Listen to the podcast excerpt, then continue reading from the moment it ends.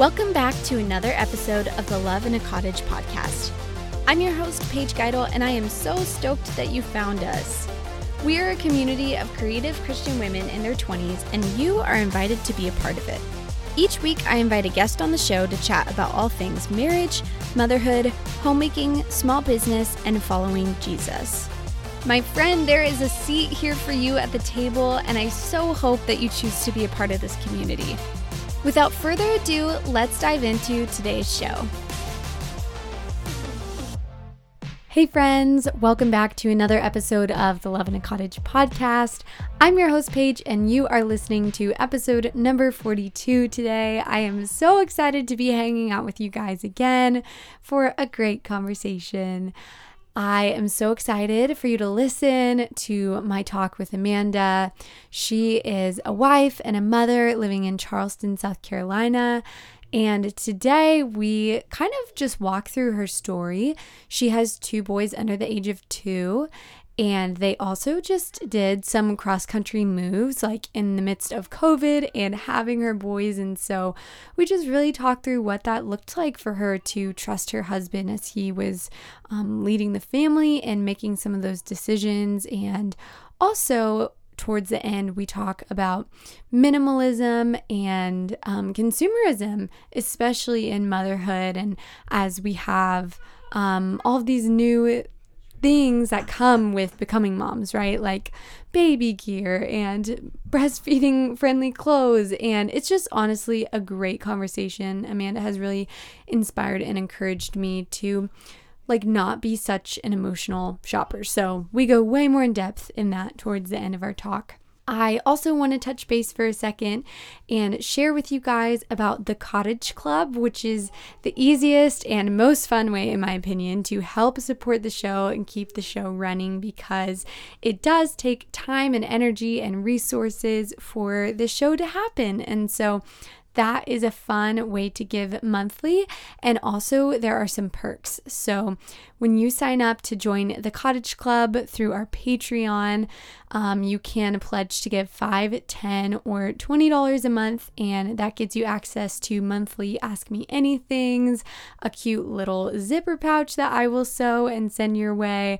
And also, if you give twenty dollars a month, I will personally call you on the phone, get to listen to some of your stories, and yeah, become real life friends. So if you are interested in joining the Cottage Club, then you can check out the link in our description or on our Instagram. There's also a highlight and a link in our bio there as well to join. Okay, I think that is everything. I'm so excited for us to jump in to today's episode. Let's dive on in. Amanda, thank you so much for coming on the podcast today. It's so fun to talk with you, like, in real life. I know. Hi, Paige. Yes. Hello, world. I don't even know. This is always a test for me. I don't even know how I found your Instagram page. Do you remember? I think I found you. Okay. When I was in, like, the midst of motherhood and feeling alone. And I think I found your podcast somehow. Yeah.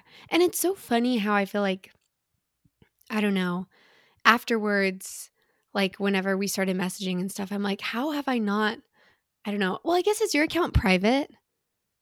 I go back and forth. Okay.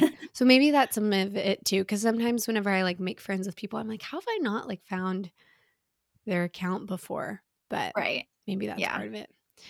But I'm so excited to talk today about motherhood and marriage and so many things, because you have two. Is Rudy still not two yet? Or are they he under two? two? He is twenty-one months. Okay. We're in the two under two gang club. And so there's obviously so much that we could talk about within that, but also just yeah. like moving and marriage and ministry. I'm just so excited to like hear more about all of your experiences today and share that with our listeners. But to start off, could you give us an overview of who you are, who your family is, what you do, and where you live? Okay, sure. So my name is Amanda. Um, I am married to Matt, and we have two sons. We have Rudy and Ellis. Um, what do I do? I am just a mom. I mean, not just a mom, but I am a homemaker. I am an Enneagram four. I'm a creative, you know, the things. And where do we live? We just moved to Charleston a few months ago. Um, and we love it here. We are right by the beach. Amazing. I have never been to Charleston, but I have been hearing more and more just about like how incredible it is and like really yeah. beautiful. I feel like yeah. everyone I see who like goes or who lives there just has like the most beautiful photos. And is it really like that way in real life? Like what's it's it been like living there? Charming. Okay. Like the Notebook was filmed here, so it's got oh. these like big like historic houses, like the really mossy oak trees, and then you've got the beach. Um, and we're big foodies, and Charleston has like so much good food. Mm. So I think that's my favorite part. Yeah, yeah. Okay, well, we're definitely gonna dive in in a little bit to like the moving situation and just settling. Um, it's so funny. We talked on the phone a couple weeks ago, and yeah. that was so fun and so random because I remember I like think my mom was watching Flora for me, and I like had an errand to run to the post office, and I had never been to the post office, I don't think, since we moved in like um, our city. And so I, with my light phone, it's just kind of interesting. Like it has directions, but if I'm on a phone call, then sometimes it doesn't always work. But I knew generally where it was. So I just like have in my memory us talking and me like driving around in circles, just like searching for the post office, which is so funny. Oh my um, gosh. But that was just so. Well, you didn't sound distracted at all. I am glad because I like, maybe that's part of it. I like wasn't distracted. I was like present with you and just kind of like driving around, which was fun. Yeah. Um, but it was so cool to hear more of your journey, like I said, that we're going to talk about today. So before we talk about kind of moves and like all these job things that you guys have walked through, I would just love to dive into like motherhood. Okay, so you guys got married when? We were married in twenty eighteen. Okay. And then we got pregnant in twenty nineteen. Um, and we had Rudy in COVID. He was a twenty twenty baby. Yes. And then we had Ellis in twenty twenty-two. So I have been pregnant every year since twenty nineteen. I'm sure you are familiar. I think that's like exactly the same. Yeah. Uh, yeah. Married in twenty eighteen, pregnant in twenty nineteen, Flora in twenty twenty, Juliet in twenty twenty-one. So oh. yes. You got her in there. Yes. Yes, we did. I know. There was like a small part of me. Maybe it's just like, I don't know. Yeah, a small part of me that was like, I'm not having a baby this calendar year. That's so sad, but also understandable. I know. Sometimes I'm like, am I ready for another one? And I'm like, no. You're literally yeah, how insane. Old is Alice? Alice is three months. It's fun to like talk to friends though who, yeah, like love children. And I mean, I feel like a lot of people know part of my story is like, I actually didn't have that experience with Flora initially, even though we got pregnant so soon after. And not, that sounds bad. It's not that I didn't have that experience with Flora. I didn't have that experience with like motherhood, um, mm-hmm. where I just like loved it immediately. But I, it is fun to talk with friends who like want larger families and just do love babies. Cause I yeah. feel like some people think I'm a little crazy when I'm like, yeah, we want like, you know, Four, six, eight, right. I don't Seven. know. yeah. Um, okay, so what was it like for y'all? Did you decide, I guess, to have Rudy? Did you – was that like unexpected? What was the journey like getting pregnant like a year so, or so into marriage? Yeah, so I guess um, I started looking into like children and families um, right before we got married because – it was that time where, you know, I had saved myself for marriage. So you got to decide, like, what birth control are you doing? Like, what are you going to do? And so I started researching everything, and I found um, the fertility awareness method, which is what we ended up doing, which is pretty much like you're like tracking your basal body temperature when you wake up and like keeping track of your ovulation and everything. And so we did that for the first year. And I mean, it worked because we got pregnant the first month that we were like, okay, let's try. Um, and then we get Rudy. So getting pregnant, like we're blessed because I know it's hard for so many people, and it just worked out really well for us. Um, But when I was researching that method, it kind of like led me down a rabbit hole of like, what is birth control as like a Christian woman? Like, what does that look like? What does God want me to do with a family? And we just kind of came to the conclusion that we want a big family, that like God, you know, brought us together specifically to just have kids. And so we knew that we wanted kids, and a lot of them. And I was like, okay, well, you know, I'm not that young. I was like, maybe we should just start a little bit sooner. And how old um, are you? I am going to be twenty-eight this year. Okay, cool. Like two months. Wow. Which feels, I'm excited to be thirty, but it feels like sad a little bit. Yeah, yeah.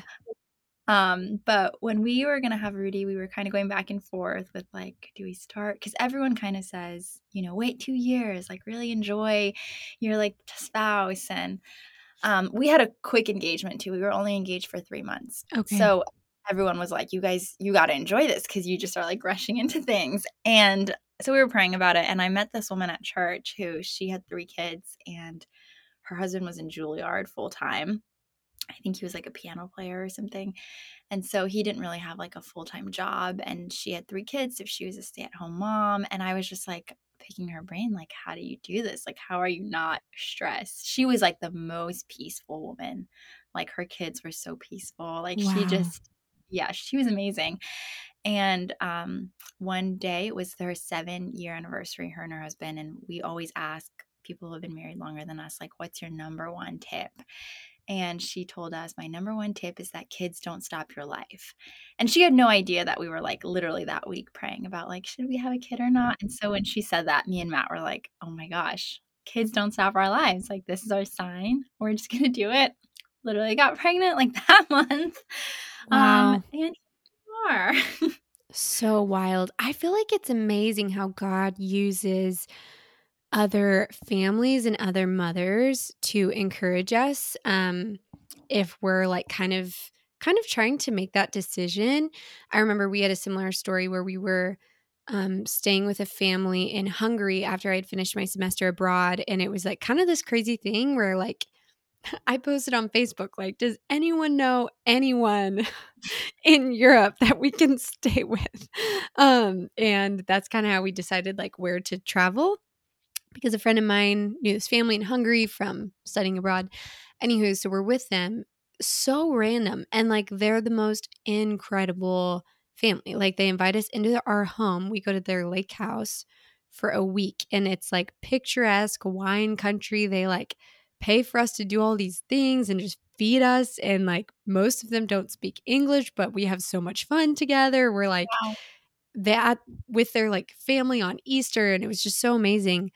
And just had something similar. I guess part of it was an, something we observed, but part of it was our conversations with them about like family and children and them just like encouraging us that um, children are such a rich blessing. And exactly yeah. what you said, like they don't stop your life. That's so good. Yeah. So you guys decide to get like, or to try, I guess, um, mm-hmm.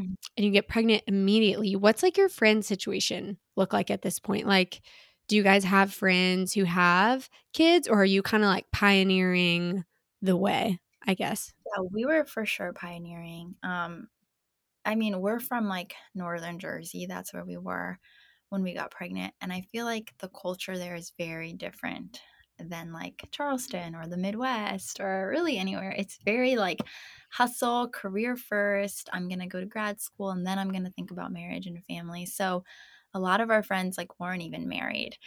Um, and we were like, yeah, we're going to have eight kids and live on a farm. um, it wasn't, yeah, it was hard. A lot of my mom friends were a lot older.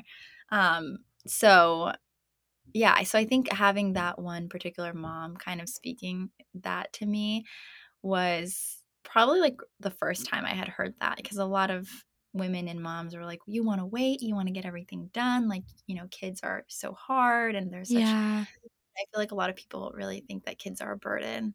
And so it can just be discouraging if you're like thinking about having a kid, but, um, she, they just lived this amazing life. And it was really encouraging to me, like, oh, my kids are actually going to enhance my life. It's actually going to get better when I have them. And yeah. one hundred percent is true. Totally.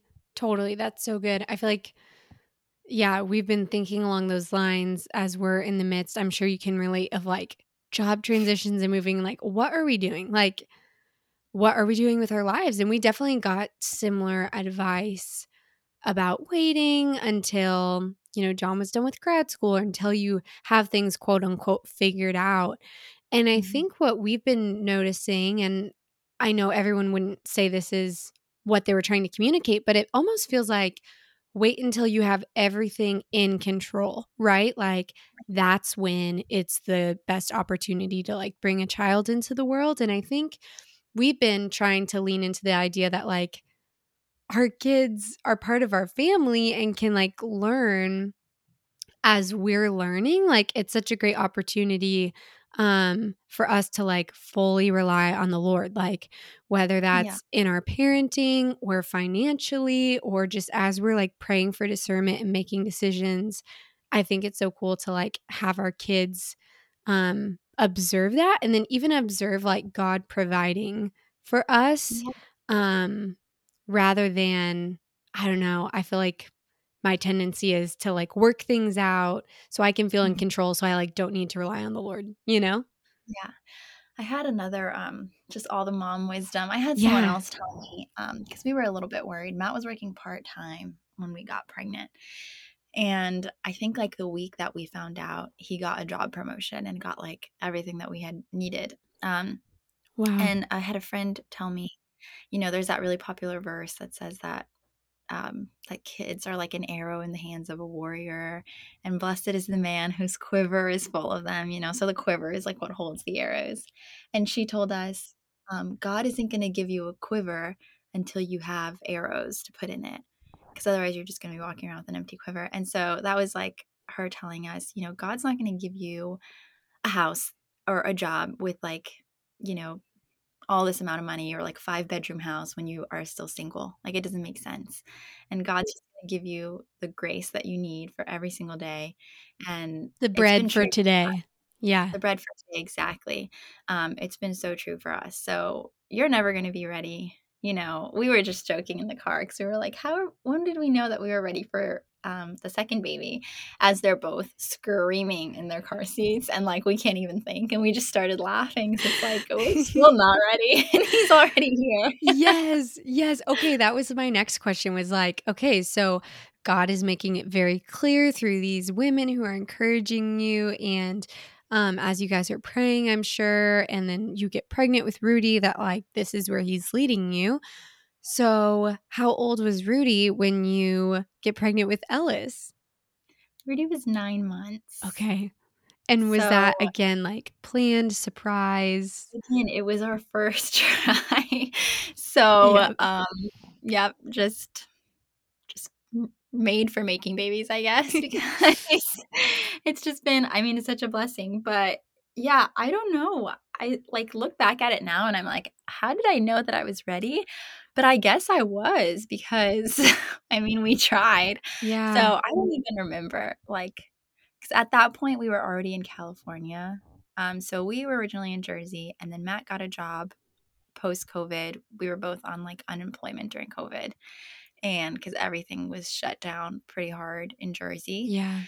And so we were like, well, what are we going to do? You know, and it was a great transition for me because I got to be a stay-at-home mom, like not by choice, just because I was on unemployment. Yeah. What were you doing beforehand? So I was um, like a project coordinator at an I T company, and then I went on unemployment, and I thought that I needed a career. And so I got a social media marketing career, which was a dream, and I was in it for one month, and I was like, no, I'm I need to just be at home with my babies. So yeah. I left that job, um, and then literally when I was leaving the job, Matt got the job in California. Okay. So we moved out to Northern California, and I – And this is like in the thick of COVID, right? Like, what is this, like uh, fall of twenty twenty? Um, yeah, fall of twenty twenty. Okay. No. Or early twenty twenty-one. I'm not sure. Okay. Either end of twenty twenty or beginning of twenty twenty-one, we moved out there. And we only have family in Jersey. So I was like completely isolated. Rudy was six months. So it must have been twenty twenty-one already. Um, yeah, he was six months. I was a first-time mom. No idea what I was doing, what was going on. Um, I didn't have a car because Matt, we only had one car, and he was working like ten-hour days, six days a week. So I was just home with the baby. And like at first when we got there, it was nice because it was like not that hot. But then when summer hit Northern California, you just can't even go outside. Like it was so hot. And then there was like all the fires. So it just like wasn't even good to be outside because the air quality was horrible. Yeah. Um, and we like had to walk everywhere. It was just, it was a season. But literally somehow, like grocery shopping, you had to like walk to do. So Matt had one day off and I would grocery shop on that one day off. So if I like missed anything, I just like didn't have it for the week. And I door dashed a lot because yeah. it's just hard. Yeah. Um, Yeah, so like all my friends were virtual, and then that's how I found this podcast actually, because I was just – it was really um, encouraging to me. I think one of the first episodes you did, it was a girl who – I think she moved to Kansas City. I don't even remember. Sarah, yep. Yeah, and I remember her talking about how like God provided like the friendships for her, and I would just pray all the time like, God, please like provide friendships here, but it was just so hard to meet people. Yeah. Especially in the middle of COVID. I mean, like everyone was masked everywhere. So you just don't even know like if people are smiling or not. It was just like, it was yeah. hard as a new mom. Yeah. But I guess not that hard because we got pregnant again. um, And yeah. were you guys still in California whenever you were pregnant with Ellis? Yeah. Okay. I don't even remember um how. Like it was all a blur because I was so sick and I was taking care of Rudy. Yeah. Um, I remember like I couldn't even make him food because I was just like so nauseous. So mm. I would just order food and like I was always like no screen time until he's two. But then you get pregnant and you're like, I need a nap. Here's a baby. Yeah. um, but we moved out when I was twenty-five weeks. So I get, how long? I guess I was pregnant there for like four months. Yeah. And then we moved to South Carolina.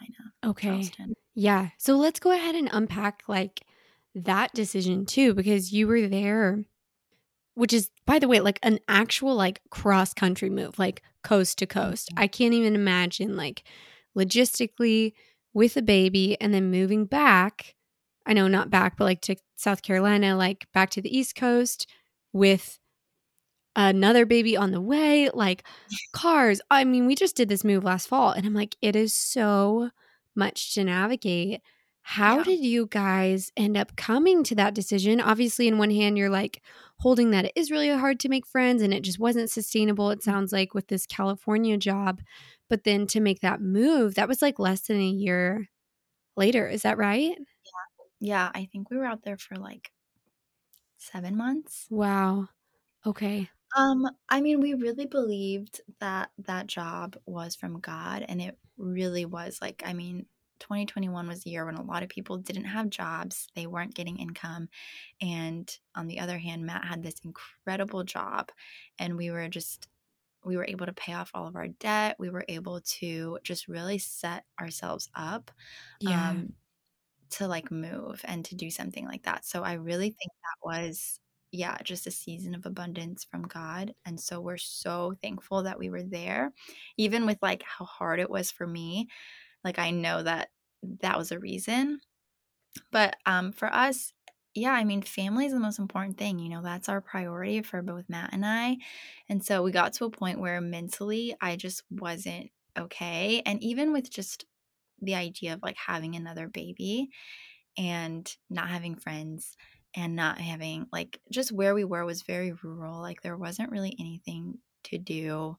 And, yeah, it was just really mentally isolating and difficult for me. And so, thankfully, Matt saw that, and he was just like, this isn't sustainable for my family. Um, we can't just be, like, chasing money or chasing a job. You know, we have to take care of our family. And so we started looking at places that we wanted to go to. We really felt like God was calling us to South Carolina. And I'm so thankful that we came here because even there weren't any churches um, up by where we were at. So we like weren't getting fed at all. Um, so coming here, Charleston's actually called the Holy City because there are so many churches. I had no idea. That's so funny. Yeah. So we have been, it's just been like black and white, you know, and even just like the weather, you know, and the weather is nice. Like everyone's mood is like at a hundred. So it yeah. has been so nice and there is so much to do. So it was pretty, it was an easy decision both yeah. times. Yeah. Um, it wasn't, it was a hard transition. Um, but I know that God's brought us to each place at the right time. Um, so, yeah, looking back, I don't know how we did it because we did drive cross country with a six-month-old. Oh, my gosh. He was an angel, thank God. Yeah, um, yeah. And then we made a few stops on the way back. Um, so, wow. Just the grace of God. Yeah. Isn't it amazing how we look back and we're like, that literally was the Holy Spirit, because I have no idea how we made it. Yeah. How we made yeah. it through that season. So what was it like for you? I know we kind of talked about this on the phone a little bit, but just like trusting Matt to like provide and make these decisions. I mean, obviously you're a part of these conversations, but like, was that harder for you kind of as he was talking about like both of the job transitions and moves? Or do you feel like God was gracious in like making those easier for you to submit to, I guess? Yeah. So Matt is very cautious. He is not a risk taker. So when he told me about California and that he wanted to do that, he had always lived in Jersey. The first time he even moved out of his parents' house was when we got married. Um, he's very much like, like not predictable, because that sounds mean, but you know, just like very by the book. Like he would never just like take a huge risk. He would never be like spontaneous. He's like calculated. Um, he's very calculated. Okay. Yeah. Which is nice because I am not at all. And so we are like a good balance. Yeah. But when he told me that, he was like, okay, we're moving to middle of nowhere, California for this job. And I know it's our opportunity. It just was like easy for me to trust him because he's just like always been trustworthy, and he's never like, he always thinks about me. He's like the best husband, the best dad. Like, mm. so I knew that he wasn't making like a selfish decision. I knew that he was thinking about us, especially, I mean, we had a six month old. So it's usually not the time to be like taking risks and moving away from your family when they all live ten minutes away. Yeah. Yeah. Um, it was just easy to trust him. And then I guess when we moved out of California, that was like more him trusting me, I think, because we were leaving this like place of financial stability to really be somewhere that I would just be happier, which sounds kind of shallow, but, um, you know, it's important when you have a family and to just like be in a place that you're going to thrive. Yeah. Um, and so that really was us like trusting each other and trusting that God was also going to provide for us in Charleston, and that it wasn't like, it's not a regional thing. You know, God's provision isn't mm. geographical. It really is like no matter where you are. Wow. So we really had to believe that, you know, his goodness and his mercy was going to follow us um, no matter where we were. And so, yeah, it's just, I think I was just able to trust him because that's how our marriage has always been, you know, like we have a solid foundation. Yeah. So I'm really thankful for that. Yeah. That's so good, because I feel like, yeah, it is this balance of like your emotional and spiritual and mental health, like your health as the mom and the wife of the home will totally like set the tone for things. Oh, yeah. And I just love that he was able and willing to like see that and trust you in that. I feel like there's nothing harder than like John coming home or him being like fifteen minutes late without a text. If I like oh haven't God. done anything all day, because I am like, it's funny, I'm introverted, but I like getting out at least once a day. Like maybe twice, depending on what it is, can be a lot. But like go to the zoo or go to the store or go on a walk. Like one big-ish outing a day is really helpful, or having a friend come over. Okay, so I know you said this kind of at the beginning, but whenever you were looking into like birth control and just a lot of these things, you really came to like develop this passion for motherhood and for family and like seeing God's heart in that. And so I just kind of love to know more about like your passion for women embracing their role and like really their ministry as moms. Like, it sounds like you kind of had this idea like before you went into motherhood. Do you feel like the process or the way you thought about like motherhood and the ministry that it is like changed after you had Rudy, or just walk us through that whole like process? Yeah, I mean, I think it's been a process, and I think I'm still kind of figuring it out and learning.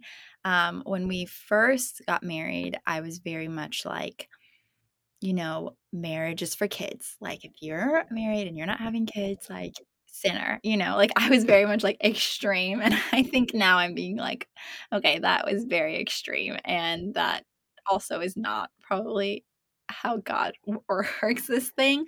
But I do think it came from a good place. You know, I feel like the world and our society and our time right now is just very much like selfish, which I think we are, you know. And when I got married, I was like, okay, I'm selfish. And then I had a kid and I'm like, okay, I'm selfish. And then I had two and I'm like, oh, okay, how am I still so selfish? How is there still sin in my heart at this point? Yeah. Yeah. Um, But I think our culture kind of like wants you to embrace that. And even with like, you know, like, don't get married, don't die to self, like keep living life how you want to live it. And, you know, if you like don't want kids just because you don't want kids, then like, great, just live life for yourself and like keep prolonging that. And, you know, I looked at that and I was like, I don't think this is biblical, just because that view tends to really push that children are burdens and that children are going to stop you from reaching your goals and that children are going to, they're just like not good. And, you know, children in the Bible are literally only described as blessings. Like every time the Bible brings up children, it's that they are a blessing. And yeah. There's a lot of blessings in the Bible, you know, like financial and health and community, like all these things are blessings. And no one ever is like, oh my gosh, a job promotion? No thanks. You know, like no one denies any of the other blessings. But when it comes to kids, they're like, oh, not right now. Can't do that. And it's like, why would you ever reject a blessing? Wow. And so that idea just like really captivated me. And, you know, I don't understand like, I mean, I do understand because it's hard and because you have to like, you have to really give and sacrifice when you have kids. But, you know, if the Bible calls them a reward and a blessing, then I'm just going to believe that that's true. And I'm not saying that every married couple needs to have kids forever and never get on birth control. You know, like that's not at all what I'm saying. But for us, like we just we just thought that that meant that we were going to be fruitful and that we were going to have a big family. And, um, you know, that brings us a lot of joy and a lot of peace. And we felt a lot of confirmation with that. So obviously, you know, it's a relationship between you and God and a conviction with you and God. But that was how it got started. And when I had kids, I mean, I'm still there. It's still a process. I'm still trying to understand like what that means and how many, and you know, it's just hard. And so I get it, especially when they're little. Um, but I just really view motherhood as like my ministry, and you know, I get to bring these kids into the world at this specific time. And you know, obviously things are pretty heavy right now in the world. And um, I used to work at a senior living center, like a not a nursing home, like an assisted living home.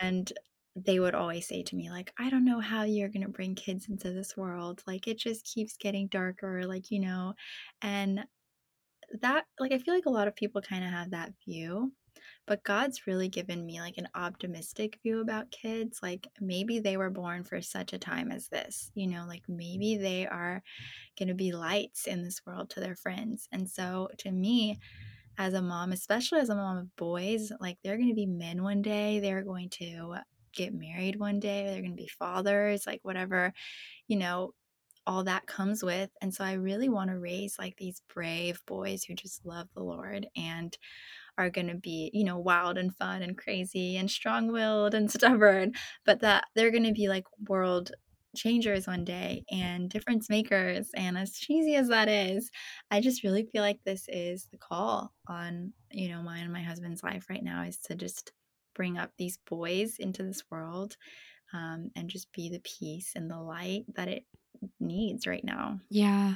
Wow. I got chills as you were like sharing about that, because I think we have become so desensitized to the immense responsibility, going even back to what you were saying about culture, like prolong this responsibility and dying to self as much as you can.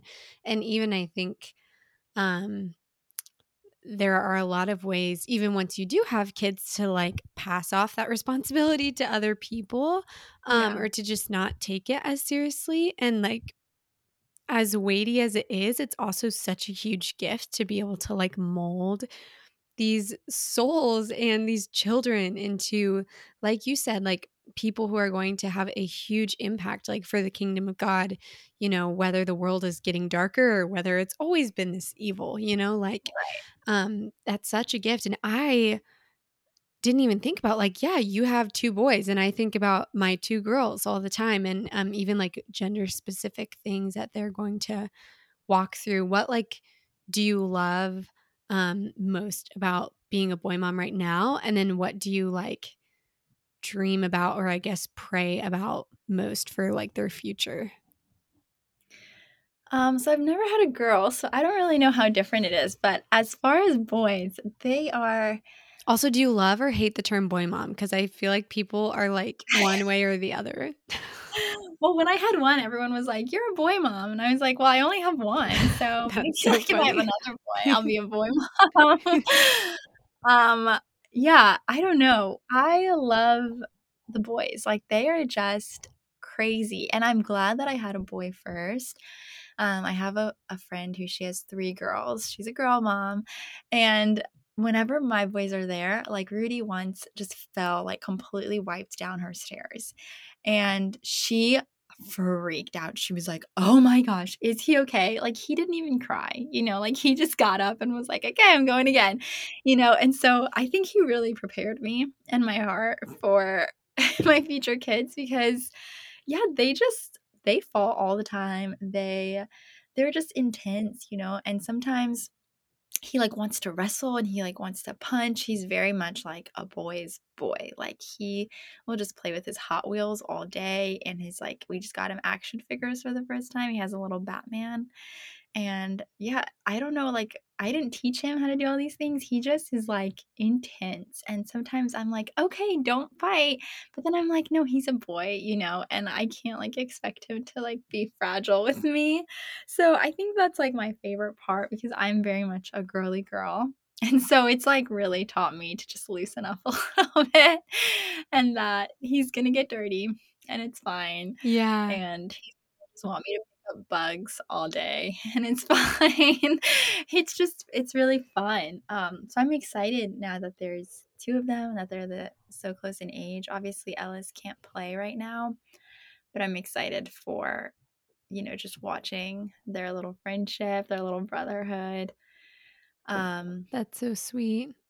And as far as like what I'm excited about, I have a friend that we always joke about like mother-in-laws, because, you know, it's just funny. Like I love my mother-in-law, and it's just funny how there's just like little things about like families that are so different. And I always joke with my friend, like if we ever say anything about our in-laws, we're always like, are our boys, she also has two boys, and we're like, are our boys' wives going to say this about us one day? So we're, I think I'm excited for them to get married and to like be a mother-in-law and to just like be the best, so that the kids like always want to come to my house. Yes. You know? Oh my gosh. My sister-in-laws and I have talked about this so many times. Like even, okay, this conversation of, it's like kind of a tangent, but like sleepovers, like I had never really thought like, are you going to do sleepovers with your kids? But I feel like there are really important conversations actually happening about sleepovers, and like how that's where kids can get exposed to porn or like, God forbid, like yeah. abuse or anything like that. And even if it's something like less intense, just like a lot of times unsupervised time on the internet or right. whatever. And um, So my sister-in-law was like, yeah, I want to be like the cool house where my son wants to like have his friends over, and then I can kind of like supervise what's going on, you know?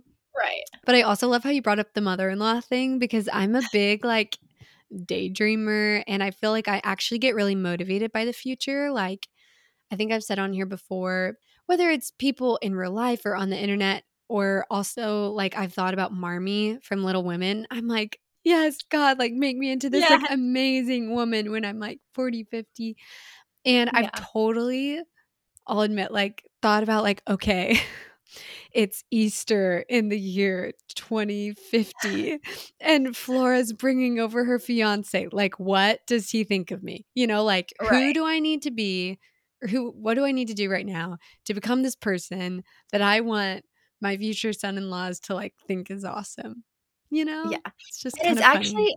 It's kind of crazy because like I'm saying I'm crazy because I do the same thing. Yes. But I think like, okay, the problem with like some mother-in-laws is that they just like don't want to let their kids go. So I'm always like, am I going to be able to let the boys go? Wow. Like what? Am I just like loving them like too much? Am I just like smothering them too much? Like I need to raise independent boys. Like obviously they're super dependent on me, and that's why I'm crazy, because he's three months and I'm like, I have to let you go. But I just like, when that point comes, I just want to have like enjoyed them so much and raise them up to be so independent that they're just like ready to go and start their family. Yeah. And they don't feel like, like we don't have anything left, you know, like we are just so like confident in our relationship mm. that they can be free. So, I mean, hopefully I'm a good mother-in-law. Yeah. So what we need to do is like get our kids together. You know, John and I like joke about arranged marriage, but you know, we'll see. We're like, and what we need to do. Yes. If they like you. Exactly. We just like make friends with like-minded families and right. just spend a lot of time together and see what happens. You know, arranged marriages last. Yes, I have so many thoughts. I always talk about this. Yeah, it's interesting. It's interesting stuff. I love that. So, so if any of you want to be a part of the um, twenty forty arranged marriage pod, let us know. Right. Yep. Send your applications for the boys. Yes. Oh, I'm cringing at myself, but it's nice to know that I'm not alone in thinking about these things. Right. Okay, so what does it look like as far as like meeting mom friends now? How long have you been in Charleston at this point? So we got here in October, and I, yeah, I was twenty-five weeks pregnant, and we had initially wanted to buy, and obviously the market's crazy, so we ended up renting, but it was just like kind of a process of getting yeah. settled. Um, and then I was like full into thinking about labor. I ended up having a home birth. So it was like a lot of the preparation and then like all the postpartum things. So I feel like even though we've been here a few months, we only just now started like doing things and leaving the house and like focusing on meeting people. Yeah. But we, there's amazing churches here. So we've gone, like we've hopped around a few places and we've met some like really amazing people. Um, everyone is so nice here. I love the South. Mm. I'm never going back north. Yeah. Yeah. It's so interesting thinking about all the different like cultures that you've experienced, marriage and motherhood and just life, and like between Jersey and then California and now being in the South. Like I would imagine those are all so vastly different from each other. Yeah. Yeah. I mean, the good thing about the church community, and even like how I met you and how I've met like some other moms on Instagram, is that that's like our one commonality, you know, is Jesus. And so it's easy to find other things in common when you have like a starting ground. Yes. So I'm really thankful for that. And like even through that transition, like I said, I had a lot of virtual friendships, um, like texting and FaceTime and voice memos were like what got me through with, you know, different friends in different states. And so I am really thankful now to be like in face-to-face community, especially as you have kids, because you get to see other moms be kids and with kids, and you get to think like, oh, this is normal. Because a lot of times, like, Rudy will have a tantrum and I'll be like, what am I doing wrong? And then I'll go to a play day and the kid will have the exact same tantrum, and I'm like, okay, good, this is normal. And, you know, so it is good for me to be around these other moms in person. Yeah. I'm glad that we're getting to to start having that. Totally. And I forget that Ellis is only three months. I mean, like, you are still totally like fresh postpartum, you know? I don't know why in my mind he's like five, more like five, six months. So that's totally like another factor, I imagine. But um, yeah, I love what you were saying about like, is this normal? It's just so different. I'm so thankful. I feel like virtual friendships helped me so much too. When I like first became a mom, and honestly, like my first probably year, year and a half of like after having Flora in California, in Southern California, things were so shut down for so long as well. Mm-hmm. And also in the same breath, like it is so nice to have play dates and yeah, just be able yeah. to like have your kids even like be around other kids is such a gift. Learning how to share is whole right. thing. Um, so I'm just so thrilled that you guys are finally like able to experience that um, kind of for the first time in like your parenthood right. journey. Um, yeah. So I want to hear a bit more. I know we've like messaged about this a little bit, but you've kind of shared with me about, I don't know, would you call yourself like a minimalist, or do you feel like you have learned from minimalism? Um, I think it's hard to like truly call myself a minimalist and a mom, because moms just have a lot of things, you know? And I think before I was a mom, I was like, okay, yes, I'm a minimalist one hundred percent. And like in my head, I was like, this is all the toys that the kids are going to have, and they're just going to play with these. And, you know, we're not going to do the Legos, and we're not going to do all this stuff. And then, you know, you have boys and you're like, okay, we buy Hot Wheels every time we go to Target. And it's just like accumulating. But I do think I follow a lot of the minimalist um, guidelines. Is that the right word? Like lifestyle. Yeah. That's yeah. something that I tend to lean towards. Um, and again, it just started right when we got married, because we were broke. Like Matt was working part-time when we got married. Um, and so we were living in the basement of my mother-in-law's, like one of her, um, properties, which was such a blessing, but you know, it's a small space. And so I wasn't able to like build that like beautiful house that everyone has, like right when they're fresh married. Like, oh my gosh. Yeah. Everyone has. I feel like, yeah, I would look at like Kristen Johns, love following her to death. And I was like, when we first got married, yeah, where's my giant, where's my giant home that I can hard. bake pretty goods in? And, wow, that kitchen uh, is still the dream.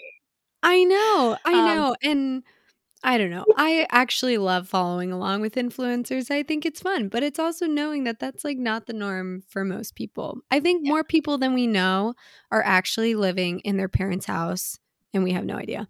Let's normalize right. that. Yeah, let's normalize it in twenty twenty-two. um, so that's kind of minimalism started just because like practicality, and it was maybe. That was like a time, it was like twenty twenty, maybe, I think, when I started it, and everything was just online. And so you were just constantly getting bombarded with like ads and like, you need this. And like, it was just a lot of consumerism. And I just realized that I did not like that about myself, that I just like was consuming like so much. And I'm very much a shopper. If you're from North Jersey, you know, there's like ten malls within twenty minutes from you at all times. Wow. Like, at all the can imagine. So it was like hard for me. Like I definitely like loved get being in new outfits every time I went out. And, you know, when I was single, that was great. And then all of a sudden you have to like share income and you have to pay rent. And so, you know, that just had to stop. And um, minimalism just made sense to me. Like I thought that that aligned with um, my faith as well, because I had to be content with what I had. And, you know, I had to just be grateful for everything that I had. And I couldn't really be attached to like worldly possessions and just like see my worth or my value in like the cute clothes that I had or the nice house. Yeah. Um, so that's kind of where it stemmed from. And I really haven't looked back. I got rid of so much in my house. Um, and I just realized I actually don't need all this stuff. And in becoming a mom, it just makes sense too, because the moms, you're bombarded with, you need this, you need that. Like, look at all these mom influencers and everything that they have. And you kind of like don't really trust yourself as a mom that like, no, actually all I need is me and maybe formula and maybe diapers and that's it. You know, like the babies really don't need that much. Yeah. Um, and so that just helped me like really embrace like being a mom and like my kids are going to be content with like what we have and we don't need like a new toy every month. Um, even though the Hot Wheels really get us. The Hot Wheels, man.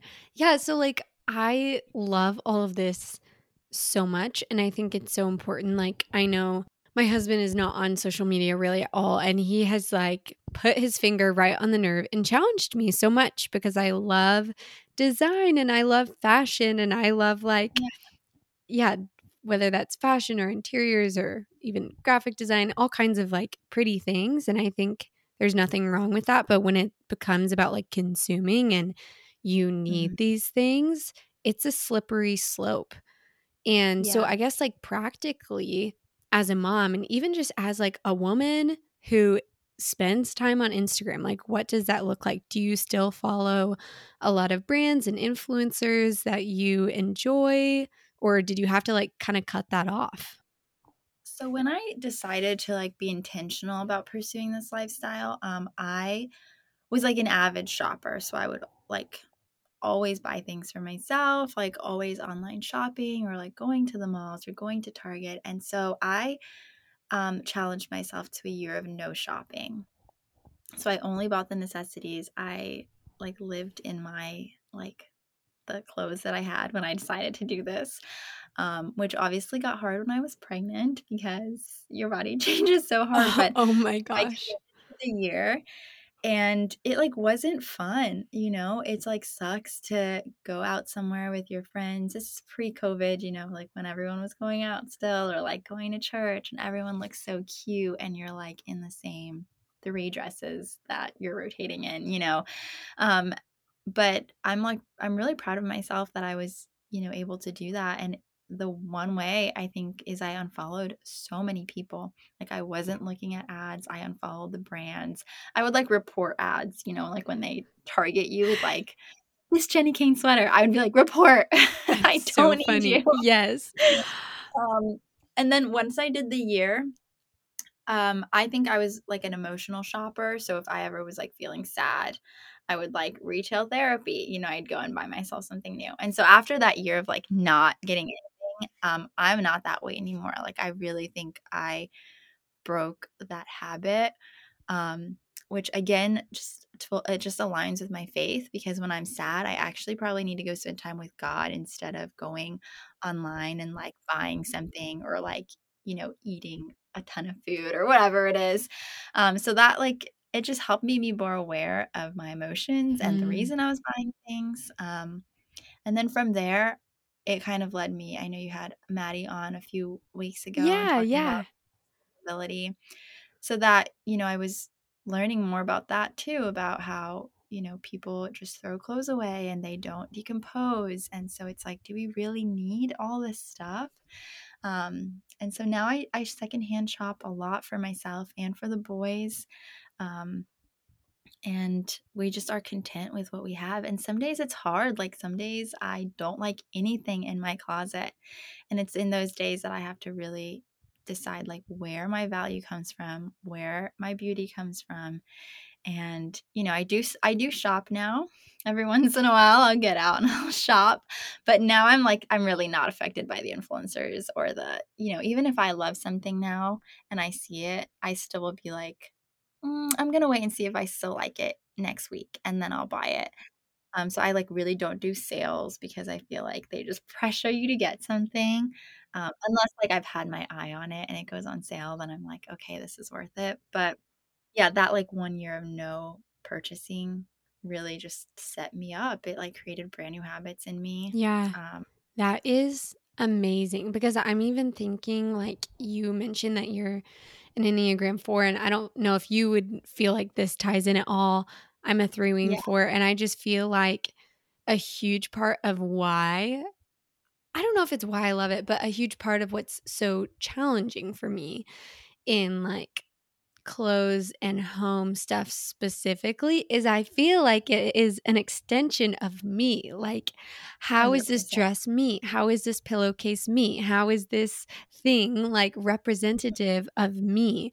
And actually, while I think, I don't know that I would say that that's entirely evil or bad, but mm-hmm. I do feel like going back to like, like digging deeper, you know, like, I am a child of God. Is that enough? That's something I've been right. like having to ask myself lately. Like, can I be content, as you were saying, in a t-shirt that I don't feel cute in, that I bought mm-hmm. four years ago, that doesn't feel like it represents who I am at all, but like, yeah. am I truly defined by this t-shirt? No, like, I am who the Lord says I am. And that is so much harder than like buying something cute when you're having a hard day. Especially like in becoming a mom, just because it's only been two years. So two years ago was when this started for me. And so I kind of stopped buying. I think I probably only have like a handful of things that I bought since becoming a mom. So I one hundred percent relate to that. And sometimes I just look at Matt and I'm like, I'm a mom now. Like, none of this makes sense in my closet. You know, like, none of my dresses are breastfeeding yeah. appropriate, and all I do is breastfeed. And like, all my shorts are way too short for like bending down and like picking up babies all day. Yes. So I've slowly been like rebuilding a wardrobe that just makes sense, especially because I do want kids, and I know I'll be pregnant for however many more years to come. Like, it just makes sense to have clothes that make sense for mm-hmm. your life. Um, but it's been a slow progression of like building that out. But I completely relate to what you're saying. It's like yeah. I'm a new person every month though. Yes, right. And that's like the problem for sure. Yeah. Like, did I like beige gingham a year ago? I don't know. But I've seen all my friends who have cute beige gingham things, and now I'm like, this is me, you know? I feel like that's yeah. a whole other topic. But yeah, I think what's cool too, and what I've been trying to like rest in, because I actually relate a lot to what you're saying about like, yeah, it's holding both of those things, like wearing clothes that genuinely do make sense for your lifestyle. But I think you and I both share in the fact that, like, Lord willing, we want more kids. So I'm like, maybe by my fourth, my whole wardrobe will be nursing friendly, but it's gonna like yeah. take some time to get there. Yeah. And it's a lot of outfit repeating. Yeah. And yeah, and just being okay with like not being the best dressed person in the room at all times, which I mm. think before I like loved being, because you're an Enneagram four, you know, you want to be unique. You want like to like have those things draw attention. And so to me, it's like being okay with just being like boring. Wow. And like, oh, I've seen that before. It's hard, but it is like also given me more confidence in myself, because, you know, I have to have confidence in actually me and not just in like my clothes yeah. or what I look like. Yeah, exactly. It's like stripping that away. And yeah. um, that's so hard. So like practically um, as a mom, what does this look like? Are there any items that like you feel like most people have that you would say you don't have, like in the kitchen or in your motherhood, anything that you guys kind of do without? Um, yeah, I think for like baby stuff, there's a lot that we we don't use. Um, so like we don't really do swings, or like we do have one little chair that um, I'll sometimes set him in, but we don't really have a lot of containers. Like usually they just go on the floor. Um, we never did like a baby monitor or anything. And that partly is because we are in small enough spaces where I can hear him.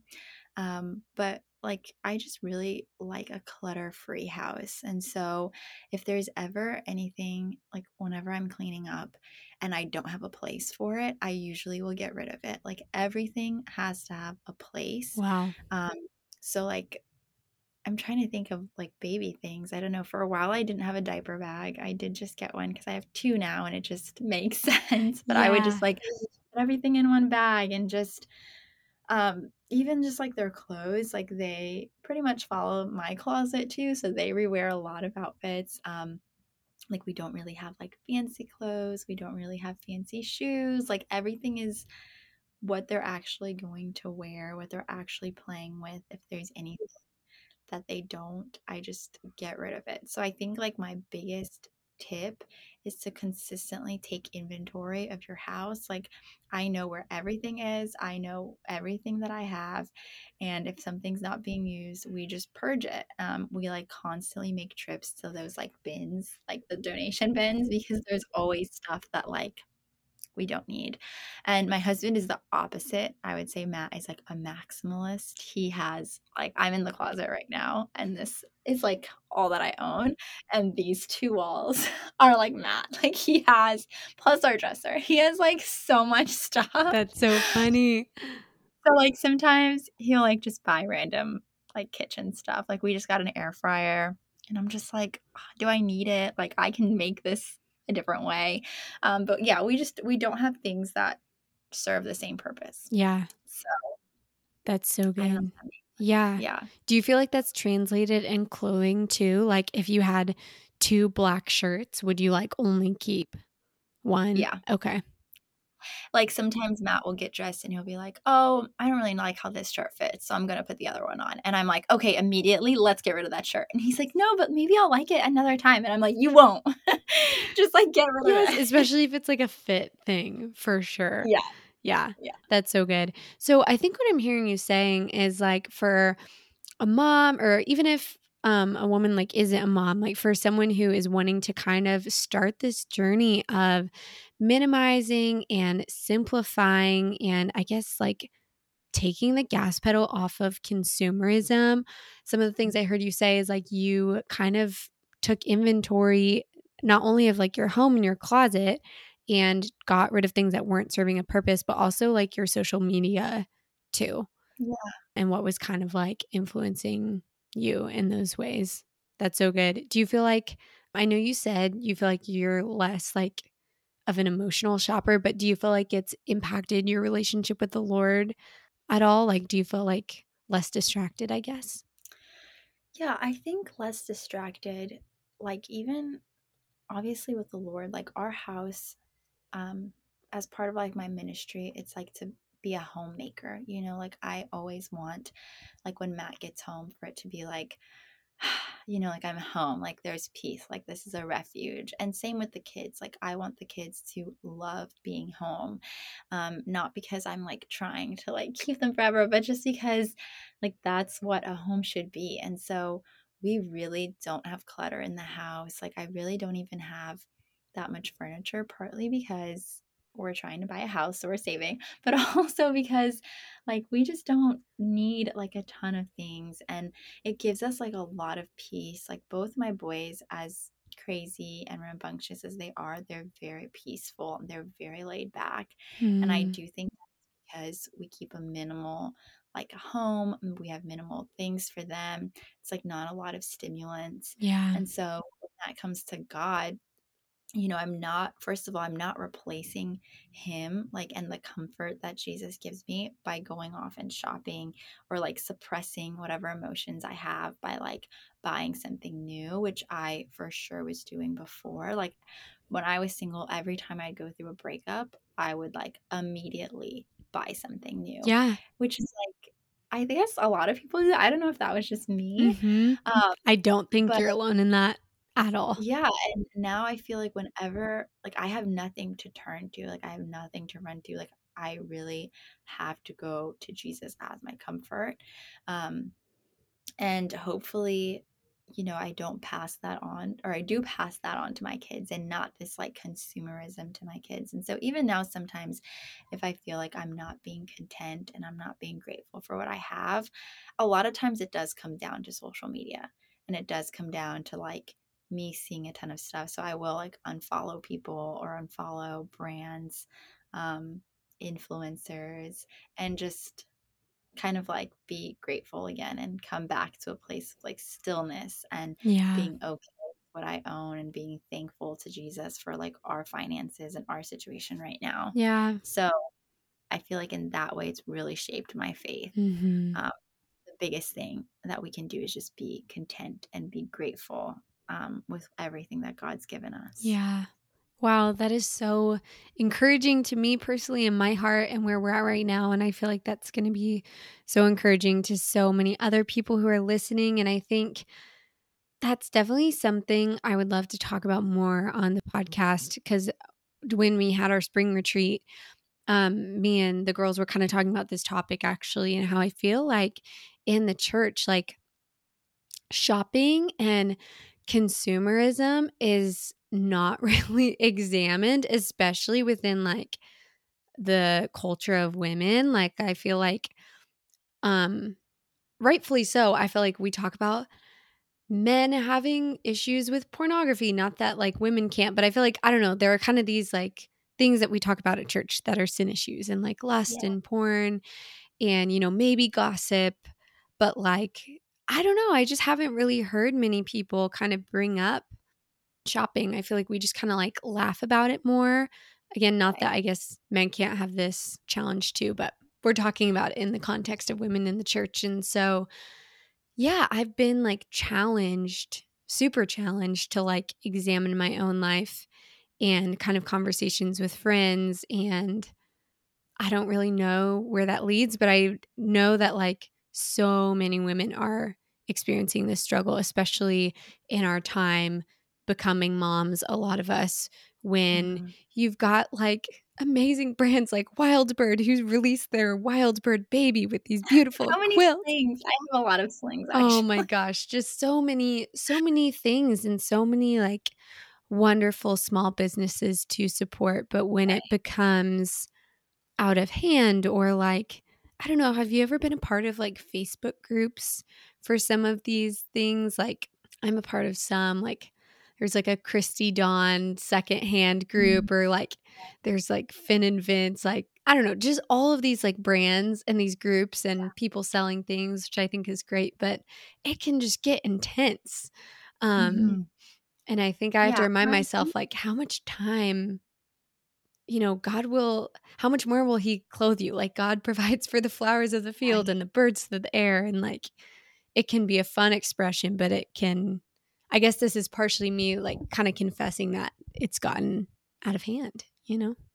Yeah. I do think not everyone has to be a minimalist, you know, like you don't have to get rid of your closet, or you don't have to have like blank walls, you know, like you don't have to be a minimalist, but I do think you have to like examine your heart. Like you're saying, like, am I being like a materialist, or am I like being so consumed with like purchasing things? Like, do I always need to have the newest thing? Um, yeah, I think it's just like about examining your heart and like, am I actually trusting that God is going to clothe me tomorrow if I don't, you know, if I'm not like striving, or if I'm not like on all these different posts and secondhand stuff, which I do think it's helpful, but I think sometimes you just have to shut it off yeah. and just be okay without it. Totally. And I think also like Matt and I talk about debt a lot, because we um are debt free, and like it's our goal to be debt free. And I know a lot of people don't really love Dave Ramsey, because he's just like everything cash, which I don't think that, you know, like build your credit for sure. But uh, like America is in debt, and a lot of people are in debt. And so I think that's something that the church doesn't really address either. Like, you know, maybe you don't have to be a minimalist, but hey, if you're in debt, maybe you like don't need a new dress right now, you know? Yeah. Like maybe there's something else that we can take care of. So um, for us, like getting married that is something we talk about a lot, and like how we want to set our kids up for the future, and we don't want to be in debt, and we want to be able to be generous to people and have people come over, like that family in Hungary, and pay for people's stuff. But we can't do that if we have debt. Yeah, because you know, we're all going to be thinking about like how we could be spending that money instead. So yeah, I think that has like really blessed us too, hmm. with just like wise with our spending. Yeah. Yeah. And that's like a hard thing to face. I feel like I'm kind of just in the beginning of this journey with us talking about debt and, um, yeah, materialism is a great word, and consumerism and all these things. But I'm glad to know that I'm not alone in like navigating all of this. And I think the more we talk about it, the less easy it is to romanticize like that other people have all of these things. And even if they do, like maybe that's not the journey the Lord has for me. And that's fine that they yeah. have those things. But being content, I just love that that was such a theme in what you're saying. So we are going to wrap up with the same rapid fire questions that I like to ask every guest on the show. So what are three things that you have been loving lately? Okay. Um, Uh, my first thing, I was thinking about it earlier today, is Celsius energy drink. Have you had no, one? No, no. I have never been an energy drink person. I don't think I've ever had a Monster. I've maybe had like one sip of a Red Bull once, but um, recently my friend introduced me to Celsius, and it's honestly changed my mothering. Is it going to like give you a heart attack? I feel like that was kind of the thing that people were like, don't drink Monsters or something tragic. Yeah, I happen. don't know. I think it's like marketed. It's like hard to know because I feel like it's marketed to be healthy because it's like zero sugars and like, it, I mean, if it is, I'm sorry. You can like in the edits be like, do not. Just cut this not out. Endorsing. No, no, no. This is good. But Um, yeah, like some days I'll be like, uh, I really can't do two boys today. And then I'll just have a Celsius, and it's like a different world. Yes, I have. Like, do you drink coffee too? Um, sometimes, um, I feel like coffee doesn't really hype me up okay. as much as a Celsius. So if I'm like going to be going all day, I'll drink a Celsius, and I can't even tell you. It's amazing. I think it's meant to be like a pre-workout. Oh, okay. But I don't. I mean, the kids are a workout. Yeah. So yeah. That's my number one is the Celsius. I'm so intrigued. My number two on like the other spectrum is the Melissa Wood Health app. Oh, I don't know um, who she is. Yeah, she's like a fitness influencer, I guess, but she like does Pilates classes that Fun. you can take um, online, and it's not that expensive a month. I think it's like ten dollars, and she like has um, like plans like beginning, intermediate, or like advanced, and she like posts a video every day, and they're probably like twenty minutes or less of just like these Pilates moves. And at first you're kind of like twenty minutes, like what is that doing for me? But I am always sore the next day.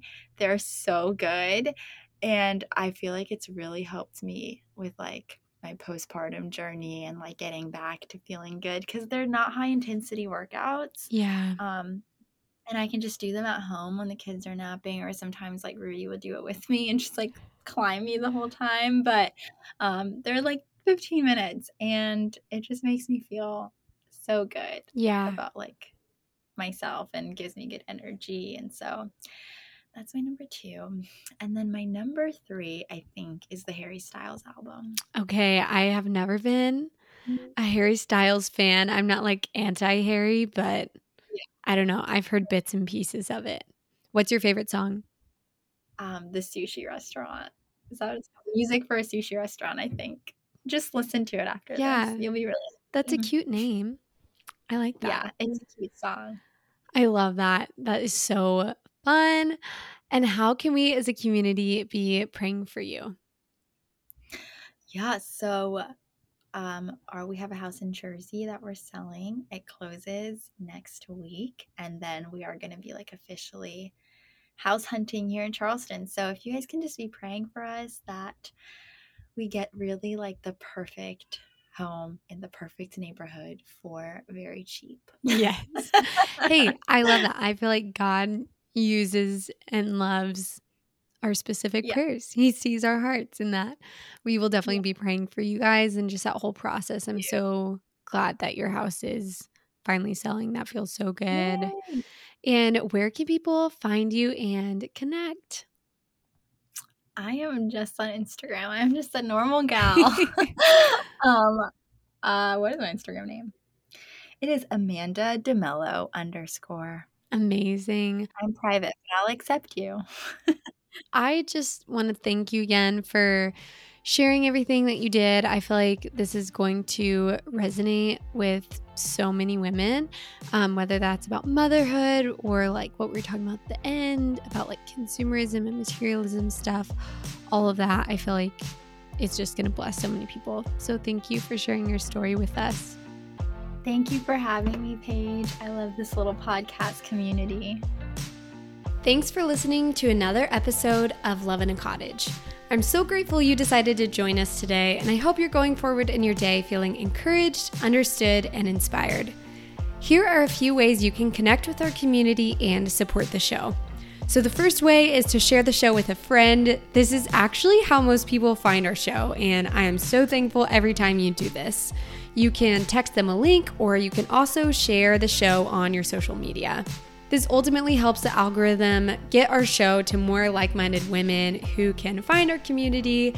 And I also just love reading through your comments. They mean so much to me and are so encouraging. And finally, you can actually donate to the show by Venmoing Paige Geidel or sending via PayPal to hello at paigegeidel dot com. I'm currently working on getting a website up and running, so this is more official, but it does cost time and resources and energy to create the show, and even just five dollars helps so much with all of the monthly fees and time. Thank you guys so much for listening. I'm so thankful for you, and we will see you next week for another episode.